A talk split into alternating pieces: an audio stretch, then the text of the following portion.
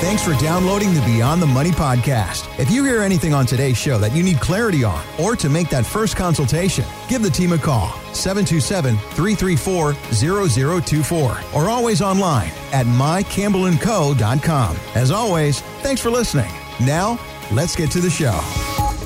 Jackie Monica, let's get to it. Headlines still being dominated by inflation, markets, recession. A little inspiring news, though. According to net worth, the bottom 50% of Americans saw their incomes up about 3%.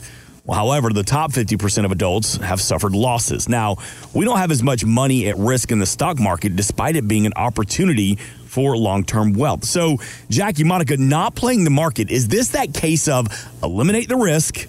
Eliminate the worry? Well, they can be. You know, no one has a crystal ball. And, you know, there's always, if you're not going to play the game, you're never going to be able to participate in some of the profits, right? The, mm-hmm. the gains that are going to be there. But, you know, it is a, it's a tough, tough market right now. I mean, we're hearing about markets compared to the 30s and 40s and recession and you know, interest rates going up. So, you know, certainly that's affecting the bottom line. And we're very bottom line people. You know, it's not about what you make, it's about what you end up taking home and getting to keep at the end of the day. And and nobody likes to see those red arrows in their portfolios. They like to see the green, and they were looking three and four times a day online at their balances in all their retirement accounts and all their uh, investment accounts. But now, you know, they're maybe picking it up once a month. So it's all perspective and, you know, what are you really trying to achieve with your money? Yeah, I think it depends on what stage of your life you're at too. So if you're still in your working years and, you know, even though you've seen, you know, those numbers decline on your 401k or in your other investments, you may be thinking, okay, this could be back like 2008 where I just have to ride this and it will come back and it will come back, you know, hopefully stronger. Again, we don't have that crystal ball. However, back in 2008, you know, you may have been in a different stage of life than you are now. So you have to contemplate if you're a few years away from wanting to retire, what, how much risk are you willing to take? Maybe you're not willing to ride it out as long as you were back in 08. So you may want to do things different, maybe take some of that risk off the table or just maybe take a plan or maybe actually sit and make a retirement plan if you haven't yet. So I think, you know, it, it just depends on, on where you're at and what your goals are. That's right. And the recent gains have only made a small dent in the broader inequality, kind of that you were talking about, Mark, that, that inequality tracker, you know, the bottom 50% of the U.S. households versus the top 50%. And it just takes money to make money. So I think mm-hmm. that we'll see a more of a spread as, you know, time goes by. You know, nobody has a crystal ball. We talk about that all the time.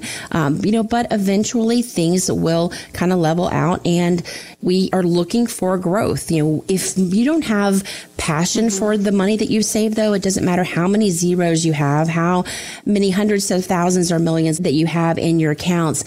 When you pull back the curtain, if there's a couple, husband and wife, you know, it's about getting them on that same page page and making sure that you're doing things that are in your unique ability, but also to make sure that your money is using somehow you're using your passion for it.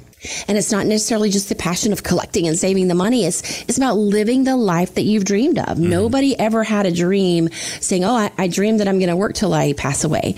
You know, sometimes that ends up being the reality for many people, but that's not the dream. And it's about mm-hmm. connecting those things and, and looking beyond it and those things that we can control. So much going on in the world right now that is beyond our control. We can't control the weather. We can't control the hurricane season. We can't control who wins the football games. We can't control what's going to happen with the market, with the inflation and things like that. But we certainly can control what we're thinking about, thinking about our thinking a little bit differently, and mm-hmm. really looking beyond that. And what wealthy do differently. The wealthier individuals, yeah. they don't listen and worry about all the noise right now. They listen to it. They keep a finger on the pulse but it doesn't disrupt their lives and their long term dreams and plans. You know what you can control when you pick up the phone and call the team at Campbell and Company, Wealth Advisors and CPA, 727 334 0024. Did anybody watch any of the funeral and the passing of Queen Elizabeth last week? Kind yeah, of, I caught some bits of that, yeah. Kind of historic to watch, mm-hmm. you know, mm-hmm. Queen Elizabeth. And, you know, that also means the passing of wealth. King Charles III now inherits more than 34 billion dollars in assets. And thanks to a loophole, the royal family does not have to pay one penny of taxes on it. I guess I don't pay pennies over there. But anyway, they don't have to pay any taxes on it. Now, unfortunately, we're not going to get that royal treatment, but it does bring up the importance of estate taxes and how it's overlooked by many adults. What can we learn from the way that the royal families held their taxes? Well, obviously, they were really great at communicating and uh, keeping money and accumulating money 34 mm-hmm. billion dollars. I mean, that's a significant amount. I think Queen Elizabeth was, she was so stoic. And, uh, you know, I did watch the Netflix series, uh, The Crown. Did you watch that? I did not, no it's kind of interesting and you know you always have to filter through that stuff. Some of it's probably real some of it probably mm. really isn't. Mm-hmm. you know it just kind of gives you some a little bit of history there um, for that. But not paying any taxes on it. This rule was introduced in 1993 in the uk the government safeguards the royal family's assets from being wiped out in two monarchs were to die in a short period of time. That is powerful and that is a loophole. there are a lot of tax loopholes, Monica, a lot of tax there loopholes. are. But you know what I did also read in that article is that even though they don't have to, the Queen actually started paying income and capital gains tax back in 93 on her own accord. That's right. So, and this is the second branch of that. I guess is the first part of the provision was uh, taken by Queen Mother, who passed mm-hmm. away 20 years ago. But that is our favorite bucket of money.